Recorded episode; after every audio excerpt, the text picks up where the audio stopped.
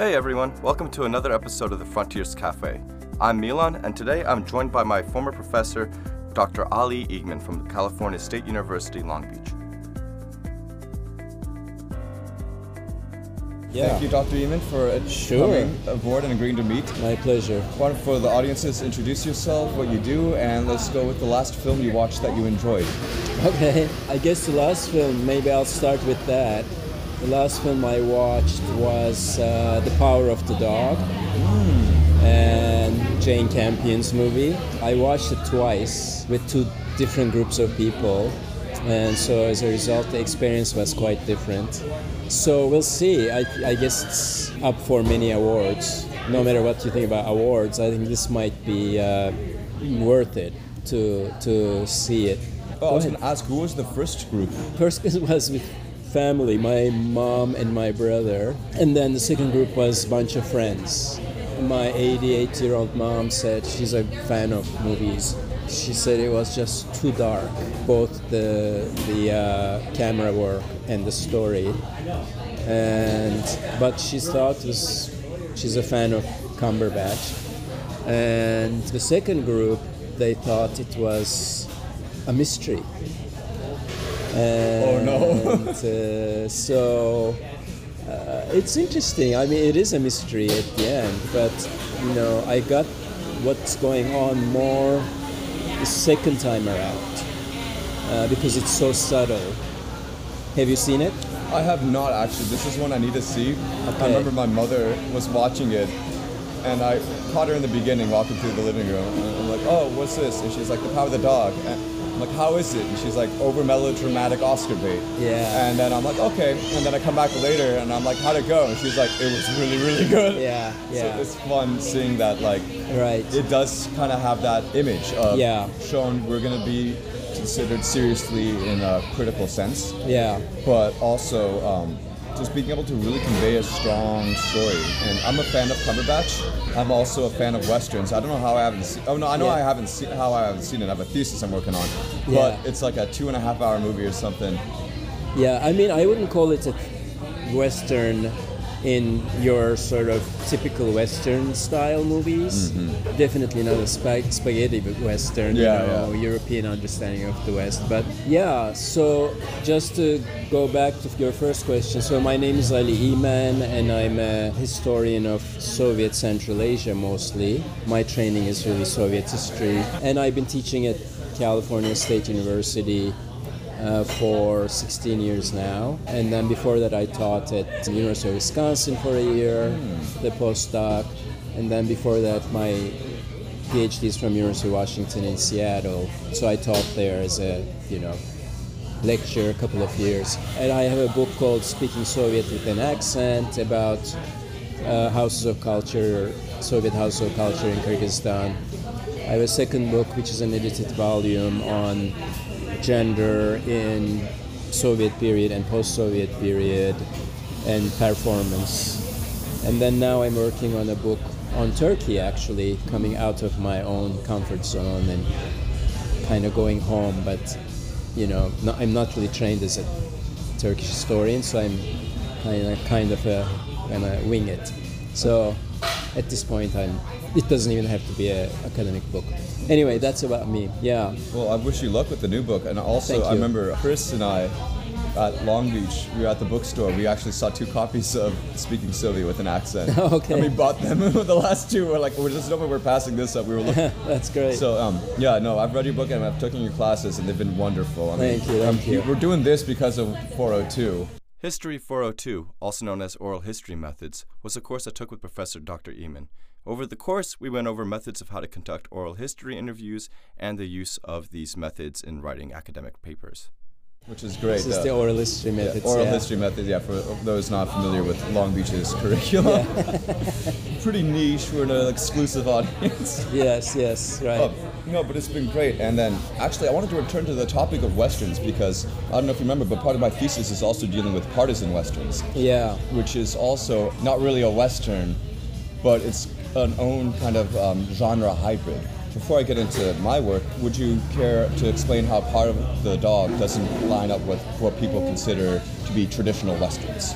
Yeah, I mean, it is probably more authentic in some ways, even though it was filmed in New Zealand, supposed to represent Montana. In fact, I guess that actor, what's his name, Sam Elliott, Yeah. was very critical of it.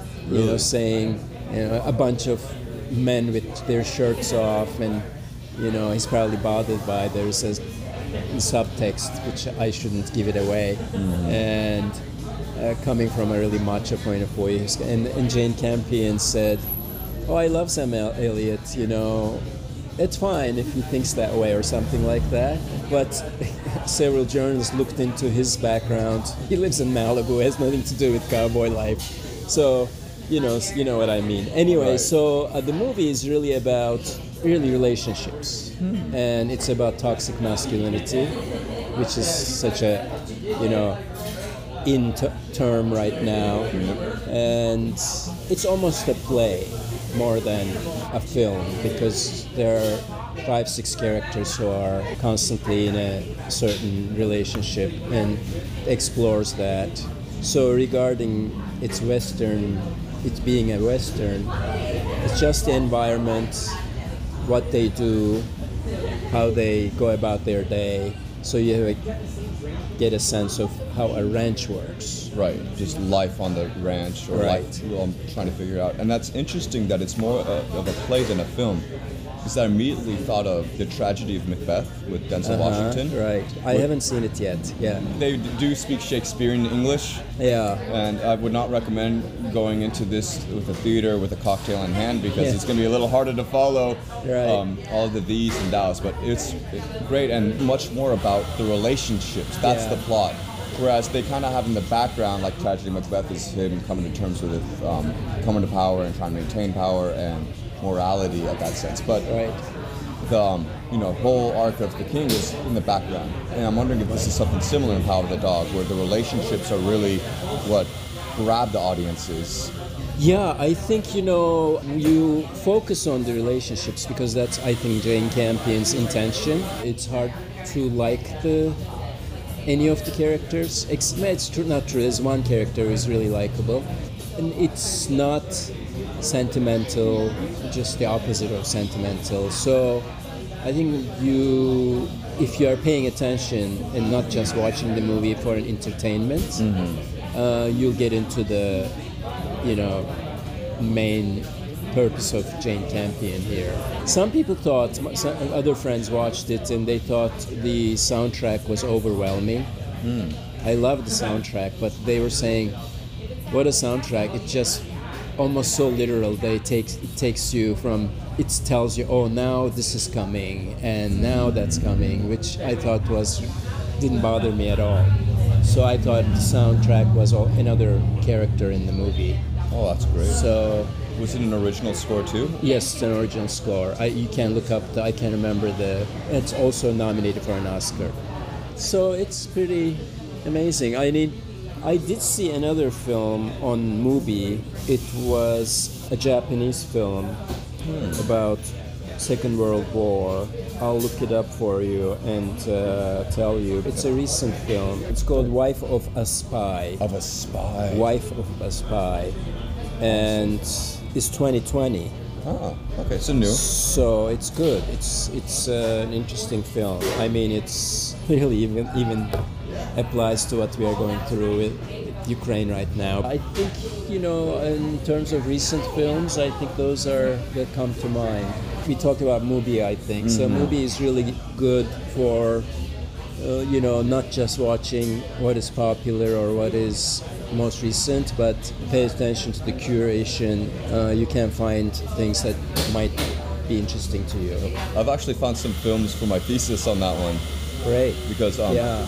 To go back to the theme, um, and partisan films, for those unfamiliar, are a genre of Yugoslav war films that were engaged in creating a memory of the partisan World War II fighters, the communist Yugoslav fighters, as a brotherly entity, and also sometimes they included women. on films like Slavica Yeah. but it, they were very much engaged in showing the Balkans as kind of this political and ideological frontier Yeah. in which these peoples in between uh, at World War II would be Soviet, Western, and to a smaller extent Turkish cultures and, and Uh-huh. their attempts to solidify into one multi-ethnic, multinationalist identity. Okay. Okay. Fun films, but they were very. Not actually, no, some of them are brutal, but you know, th- they start kind of more serious because of Soviet realism. Then later they kind of started interpreting different angles. There's actually Yeah. an interesting one. One of the first like black actors in Eastern European cinema was in a Slovenian production. Really? Yeah, I forgot the title of it, but it's about he's an American fighter pilot that gets shot down over Slovenia. Two kids find him, and it's about th- those three trying to go across, uh, get him to safe territory, and the kids to safe territory. Oh wow. So okay. yeah, When I was in college, I think I saw this film. It was from former Yugoslavia, and it was sort of like helped me with sexual awakening. I think that uh, maybe you will know. It's like a Western woman who ends up as a captive in somewhere in former Yugoslavia, and I have a very vague fem- memory of it. But you know, there's a sexual play between the captive and the capture and for that time it was very explicit. It's in the 70s. i think so. It's probably 70s it's definitely the 70s because i came to the us in 1980 so it got to be in the 70s probably late 70s I'm thinking of the sexually explicit one, and the only one that's coming to my head right now is the WR Mysteries of the Organism. maybe. The film that I mentioned was the 1971 Yugoslav film W.R. Mysteries of the Organism, directed by Dusan Makavejev. I remember this man captures this w- Western woman somehow, a blonde woman, and you know, sort of. There are certain stereotypes, right? Hmm. The Slavic man is this tall, you know, muscular, distant guy, and sh- the Western woman is this blonde woman, and it's almost like what they call, what is it, Stockholm, Stockholm, Stockholm syndrome, yeah. I don't know if it may be unfair, but you know, I kept thinking it was that Diane Kruger, but I looked her up and I don't see a film that she was in. So it was the actress was not Yugoslavian. Not Yugoslav. Yeah. This sounds so interesting. It- yeah. it- there's another movie that sounds similar. What was the the male protagonist's profession? I can't remember. I can't remember. There was one. There was like he was some type of not like a music conductor, but like train conductor or some industry, some working in some industry. Yes. And- yeah, I think so. And Yes. this, the, the dark scenes take place in like an attic. Yes. And you know. I know the film now. I just forget the title. Okay. I did include this in I think my study of. It's a black wave film. Cindy Yes, yes. Um, and for viewers unfamiliar with that term, it's like I'm giving a lecture for my thesis almost. but it's similar to like the French New Wave or Italian neo-realism. These experimental films that came out in the 60s and 70s in Yugoslavia that saw a more critical look at Yugoslav culture and Yeah. identity. Yeah. And they dealt with, as we're talking now, darker themes. Stockholm syndrome isn't something we take lightly. Right. Yeah. But yes, I remember. And at the end, I think they- end up parting ways for some reason. Yeah, I, I only remember certain you know scenes. That's why I said sexual awakening because I was quite shocked as a young man how explicit it was. sounds right for Yugoslav cinema. Yeah, and also kind of very honest in terms of you know you can be threatened by someone, but you can also be attracted to them type of thing. Interesting. So, you know, it was an interesting take on it. But you know, in terms of favorite movies, I saw A Hero, you know, Asghar Farhadi's Iranian director. Ah, Asghar yes, yes, yes. Farhadi's Recently, I think it's powerful, but it's one of my favorite films of all time. Is you know his uh, A Separation.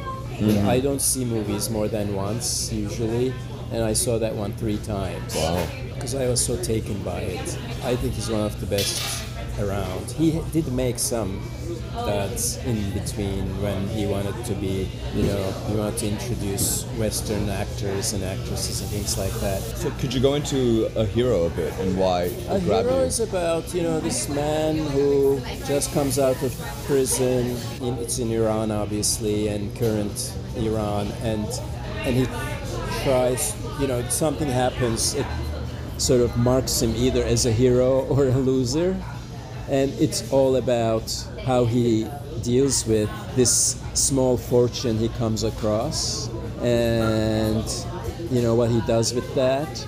He's out of prison temporarily Right. because he's in prison for owing someone money, losing this money that he owes, and so he's on uh, furlough basically. But he has to go back, and that it's very short. You know, it just happens in three, uh, two, three days, and Oh wow. it's all about again like Farhadi's other movies, how it's about people, Right. people dealing with each other, and uh, and so There's no damsel in distress or incoming nuclear attack by some shadow organization. No, it's all about how families, friends, and community members deal with each other and understand, and it's extremely well done. And he doesn't, in this movie, he doesn't try to create sympathetic individuals, sort of like Jane Campion. He's, it doesn't seem like he's interested in creating heroes. Mm-hmm. And I think that title should have a question mark at the end. A hero. Same with the A separation. You know, you've seen it, right? Or It's maybe- been a long time. yeah, it's been a long time, Yeah. Sure. Yeah, and there you can't. You're like, am I on sympathizing with the wife or the husband or Or nobody. or nobody? And that's really, I think, really well done. it, it is hard to do that, especially with like today's context. I was talking to some other um, filmmakers and writers that were on my the podcast so far, and there is all right now, especially the post-COVID context. There's a drive to make sure that all of these films return economic investments. Sure. Yeah. And that means making likable characters or having things that will get viewers to come back and see it again or tell others. Right. But I think there is something brave about showing like Power of the Dog or a hero, or even we can talk about Anna Karenina or um, Notes from Underground. yeah. Yeah. Some Russian novels there. Oh yes. Yes. Right. Very unlikable characters, but you're reading it not because you're trying to empathize or see yourself as one of the characters. Sure. But it's almost more like it's a almost a sociological study of humans. Yeah, yeah. I mean, talking about other cinemas, like you know, the Turkish film. I don't know if you've seen it. Once upon a time in Anatolia. Is No, but I know a lot of films with, that are coming with those names based off of oh, what's his name? The director, Italian director. Yeah, yeah. Once upon a time in America, right? And there's You also know? Once Upon a Time in Shanghai now that they came Right, out. Uh, or no, in Hong Kong. I apologize. Right. So that's another film I'm a fan of, and uh, but also I don't know if you've seen the Russian film The Leviathan. Mm, no, I, I, that's one that slipped past my radar. Yeah, Levi- Le- Leviathan or The Leviathan. I can't remember the full title, but also a remarkable film. And With similar themes. oh, not at all. It's just the approach to filmmaking, maybe. Oh, you so know, in terms of again people dealing with each other. I guess I'm drawn to those. Oh, I do like action films too. I mean, well, that, that's a very me wrong. explicit dealing with each other. uh, yeah, no, that's right. I mean, like Jurassic Park, number one, of course, but you know the I, the others are just formulas. But you get something out of these action movies that if they're well made. Of yeah. course, and I always appreciate seeing films that you could tell the people besides the director and the actors were enjoying, like the stat, the um, coordinators, the mm-hmm. grip of the. You mentioned action films I enjoyed. I just immediately think of like John Wick because that one's just. I haven't seen it. I'd love to see it. Yeah. It's so simple. yeah. And It's honest. Keanu Reeves, right? Yeah, Keanu Reeves. Yeah. and it's it's a very straightforward premise. It's a man loses wife, posthumously gets a dog.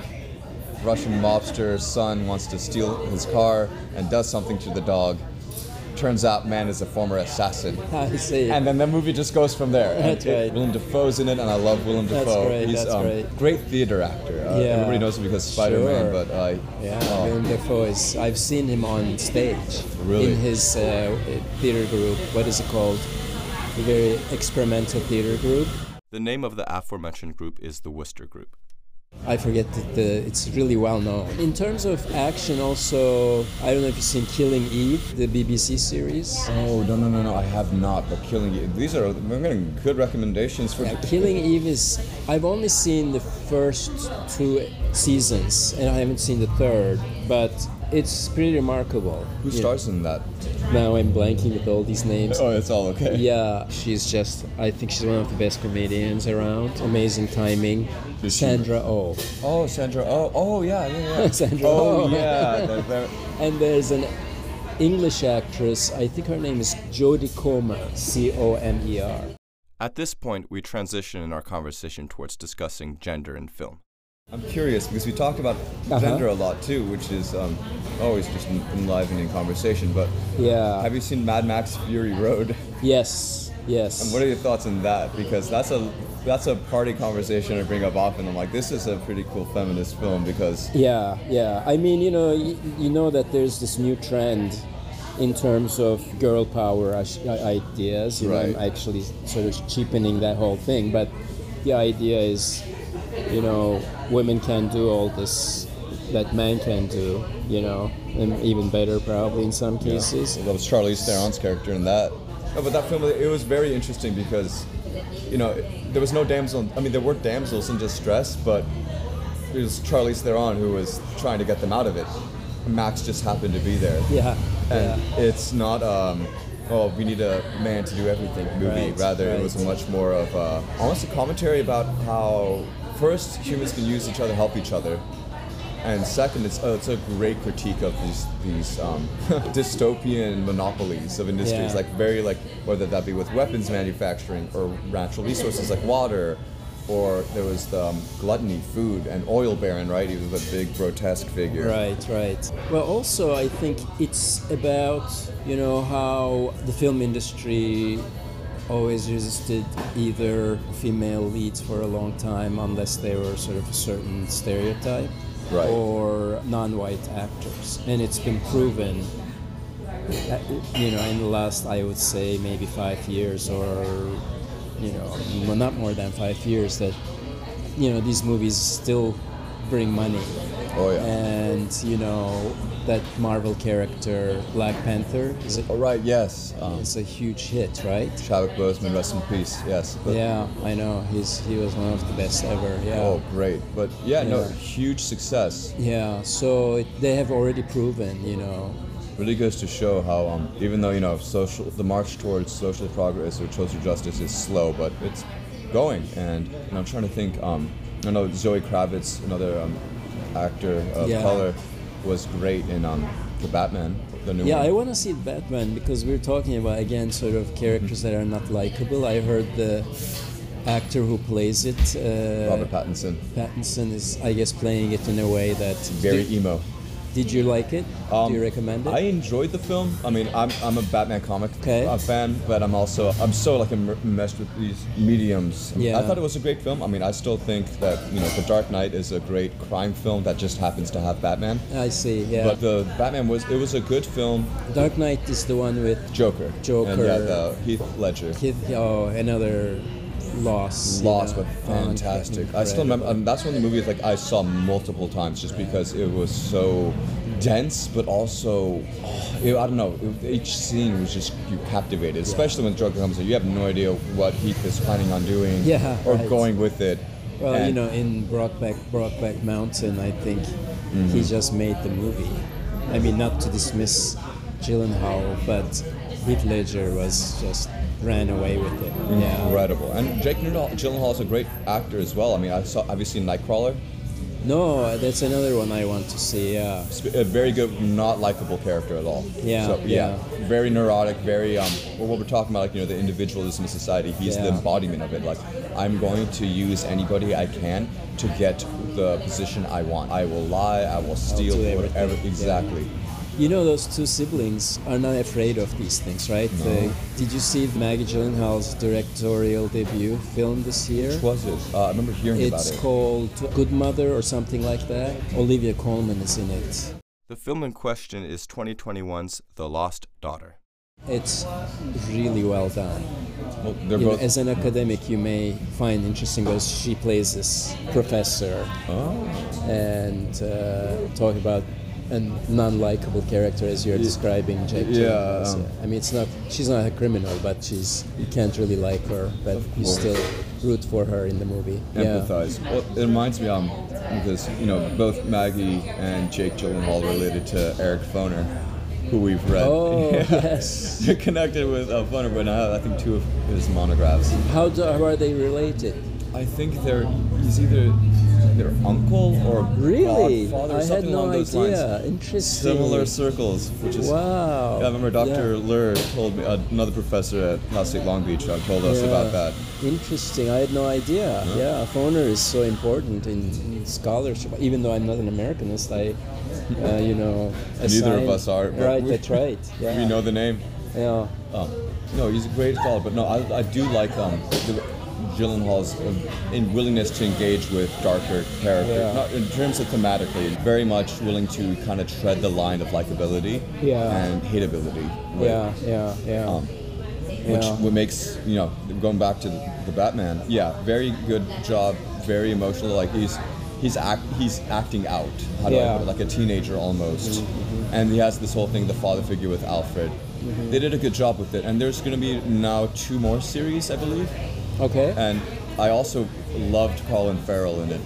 He plays Yeah. the Penguin, and I had no idea until oh, after Oh, the really? movie. Oh yeah, and he I played like like, Farrell. like a big like New York like oh, come on like that type of personality and I didn't know and I'm like oh wh- which New York did they pick off the street and I'm like oh no there's Colin Farrell and I'm like are you sure like That's great. I recommend Yeah. it it's a long runtime Yeah. but that being said Did you see it in the theater or? I did yeah. see it in theater. How, I- was the, how did it feel to go to a theater? Was that your first time since the? no uh, I've been going with my friend because he's uh, an editor in the film industry so I'm one of my best friends Robert Okay. and we went together we go often together and we, we all you know masked up and all although now we don't really have to Yeah. Right. But it's been nice with the theaters, and it felt good again. Like, yeah, there were some people chatting a bit.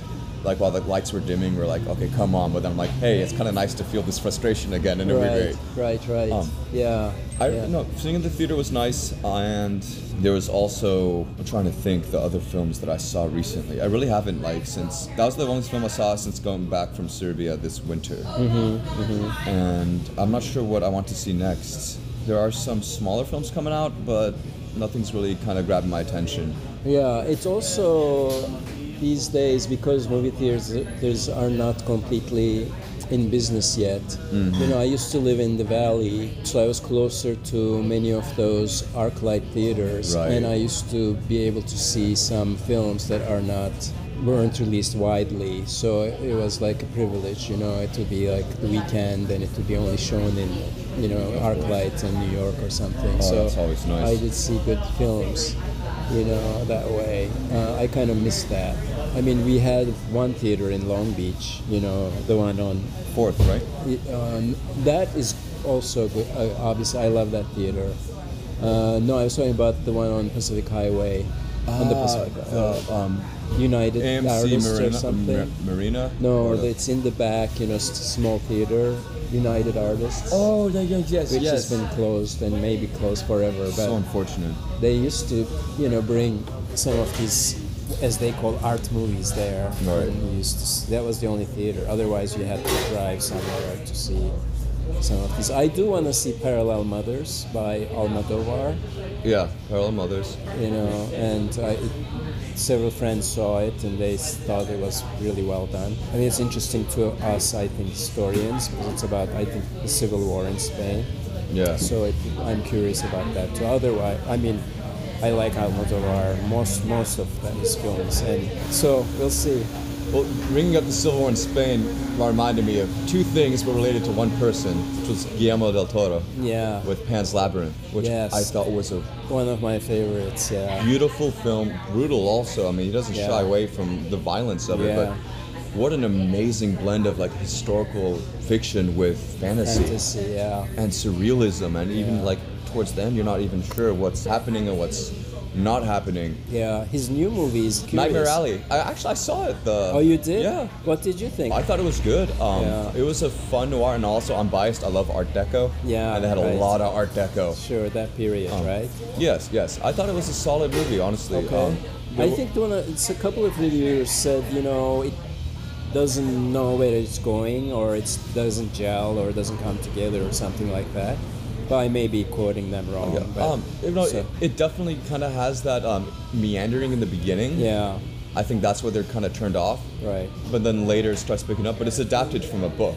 Um, Yeah, yeah. So it kind of does read. If, I don't know. I don't want to say read like a book, but it kind Yeah. viewed like a book. I enjoyed it, but I could also. It's not one of Del Toro's best. Best, like Cronos was amazing. Yeah, I haven't, I haven't seen it. I yeah. think it's on Netflix now. But also Okay. another reason I'm biased because one of my favorite comic illustrators, Mike Mignola, did uh, a Oh. lot of the artwork for that film. really? Or like after the release. But yeah, it's Okay. um, he did. He's famous for uh, Hellboy.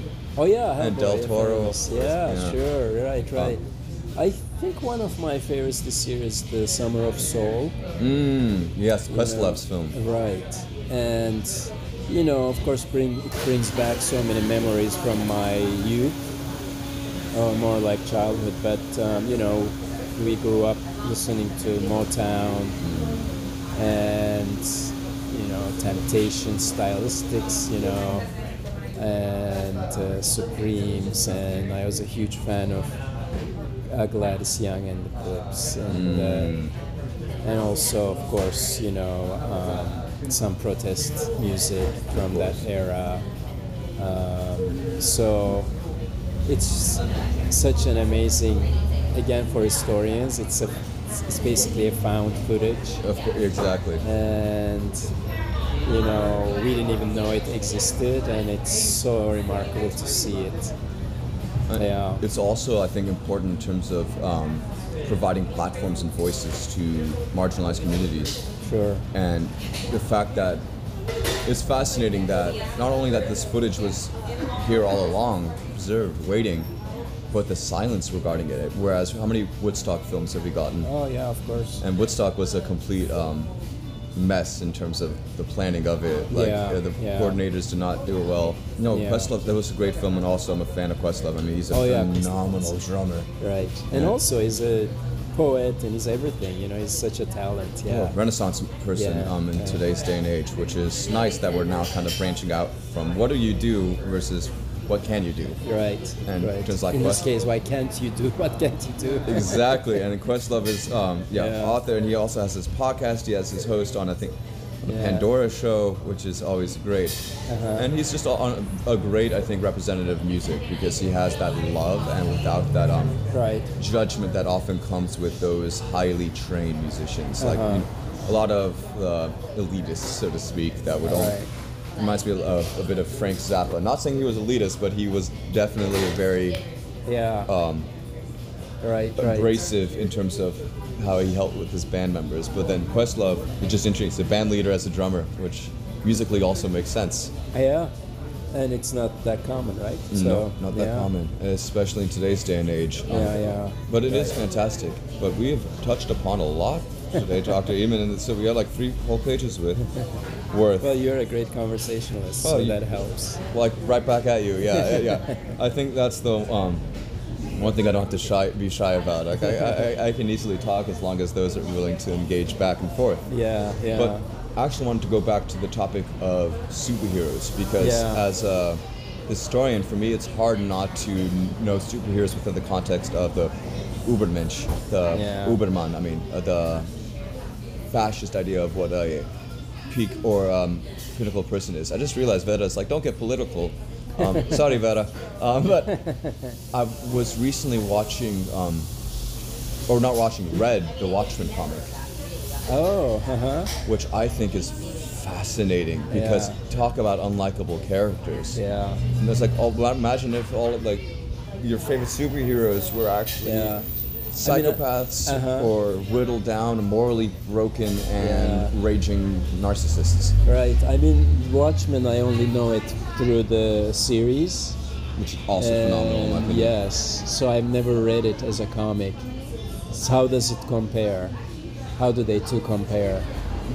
the Watchmen series played out more of a mystery, kind of what's going on, and they were um, very revealing of certain elements. I really like what they did with Rorschach in terms of how he became a symbol for these white nationalists, mm-hmm, mm-hmm. and that was misappropriated from his original intent. But at the same time, he did publish the new the far right publication at the end of the Yeah, comics. yeah. The comics were much more of a noir and gritty and just um, Hmm. dealing with the Cold War. Actually, Okay. it was much more of how do we stop the inevitable nuclear annihilation of humans Yeah. because of increased tensions, Right, right.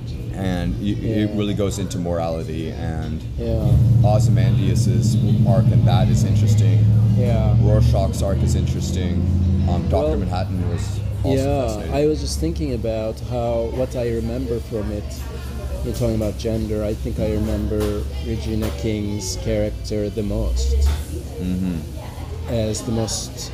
I guess it left, uh, you know, more impact on my memory of the film than anybody else in the in the film. strong character. So was is is that character central in the no? Um, her um, arc, and especially with um, Hooded Justice, Mm-hmm. they were much more in the background of Mm. that film. The plot mostly revolves around one of the original Watchmen is Mm-hmm. killed, and the Rorschach, the one with the mask, um, whose later images are appropriated, All right. Um, wants to investigate with this other character that wasn't in the series, the Night Owl.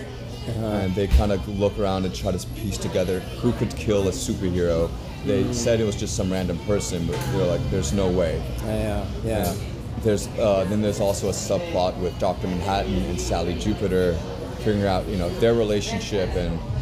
And Dr. Manhattan is like, well, how can a person who is essentially a deity function on Earth? How could they experience human relationships when, you know, everybody around them is talking and they're just like analyzing neutrinos and how they Yeah, float yeah. around? Right, Almost right. like an existential commentary. Interesting.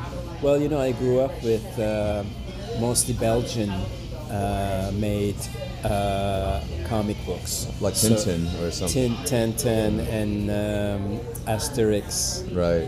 and Red Kit. I don't know if you've heard of Red Heard of Kid. Red it's Kid. hilarious. It's like, um, you know, it's this cowboy and uh, and Dalton brothers. These four brothers who are the, you know, the anti-heroes. And Red Kit and his horse, and it's, you know, we grew up, and then we grew up with this you know, supposedly Western cartoons, Tom Mix, Texas, and I'm sure they're not made in America. I, I need to look up, and we assumed they were made in America and represented American Of course. westerns. And so we used to just basically inhale them. It was like the spaghetti westerns. Exactly. Yeah. Yeah. So that's the our image of the Americas. America's uh, Western culture. Yeah. which was obviously probably violent, hyper macho, Yes, very much so. um, yeah. and almost always about the everyday man against whatever Yeah. crooked group it is or foreign group, which would ironically be indigenous tribes. Right. And- Although I used to always identify with the Native American characters, even though the comic book didn't necessarily, you know, emphasize that. Anyway, it's it's interesting.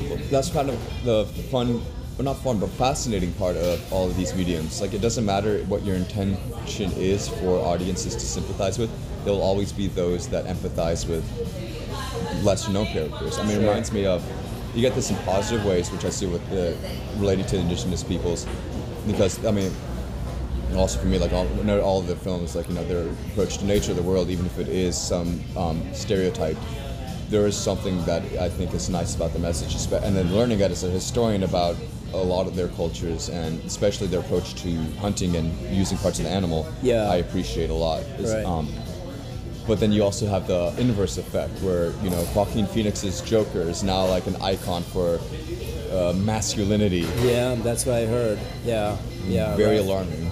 Sure, very. It's like, oh, a mentally disturbed Yeah. and homicidal person is somebody you want to look up to. Yeah, yeah. Well, it tells you we pick our own heroes who are somehow similar to us or something. I don't know.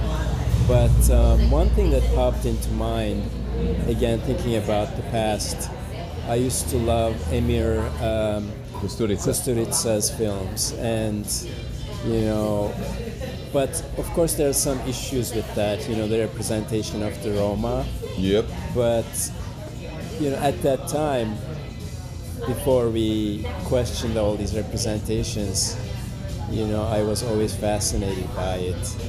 And then, of course, much later, that other film came up, Latcho Drom. Have you seen it? Latcho Drom? Lachodrome. Is it Kusturicas? Uh, no, it's uh, the French director Tony Gatlif. Uh, Latcho Drom, I think it's a, it's a Roma word. It's also about, you know, the Roma as they used to call them gypsies from, you know, it's a, it's it's a, actually a musical, musical in a way, not like Broadway musical, but um, starts with a group of people uh, in India, in Rajasthan, and ends in Spain. Oh, So it follows. I think yeah. we saw clips of this in our Silk Roads I class. think yes, I showed the film. I think in I Silk think we Roads. did. Yes, yeah. yes, yes. No, great film. I remember loving the music because Right, and the part in uh, you know Eastern Europe really remarkable because it's post Second World War. Yeah, great. I love also the Roma 1992. dress. Um, I just actually talked to these Slovakian filmmakers that would, or documentary makers that went and befriended these Roma communities and recorded not only the songs they play currently, which is their um, Romified pop songs, but also the songs that their parents would play, like these traditional Roma music. And it's just fascinating to see how one group links so many cultures through music, even though that they are perpetually exploited or appropriated Yeah. um, and shunned, they're still such an integral part of identity, almost like an other, the necess- a necessary Sure. other. Yeah, I mean, this is what I think Gatlif is trying to do. You know, in these all these communities, music is the uh, sort of uniting factor. Also, identify identity maker or identity struck creator, and all the way. I mean. Uh, from Rajasthan to Spain's flamenco, you see in between years Egypt, there's Turkey, there's you know uh, Slovakia, and Romania and France, and then you know you look at the, you look at France French uh, episode where they're doing you know uh, swing Wow. and with their guitars and it's remarkable. Yeah, it's re- really well done. Incredibly talented. But um, this was great, Dr. İğmen. I want yeah, to thank you sure, again sure. Yeah, for agreeing to participate. uh, And my pleasure. Thank you for asking me, and I enjoyed it very much. of course, And that wraps up this week's episode of the Frontiers Cafe. I'm Milan Živkovic, and thank you for stopping by.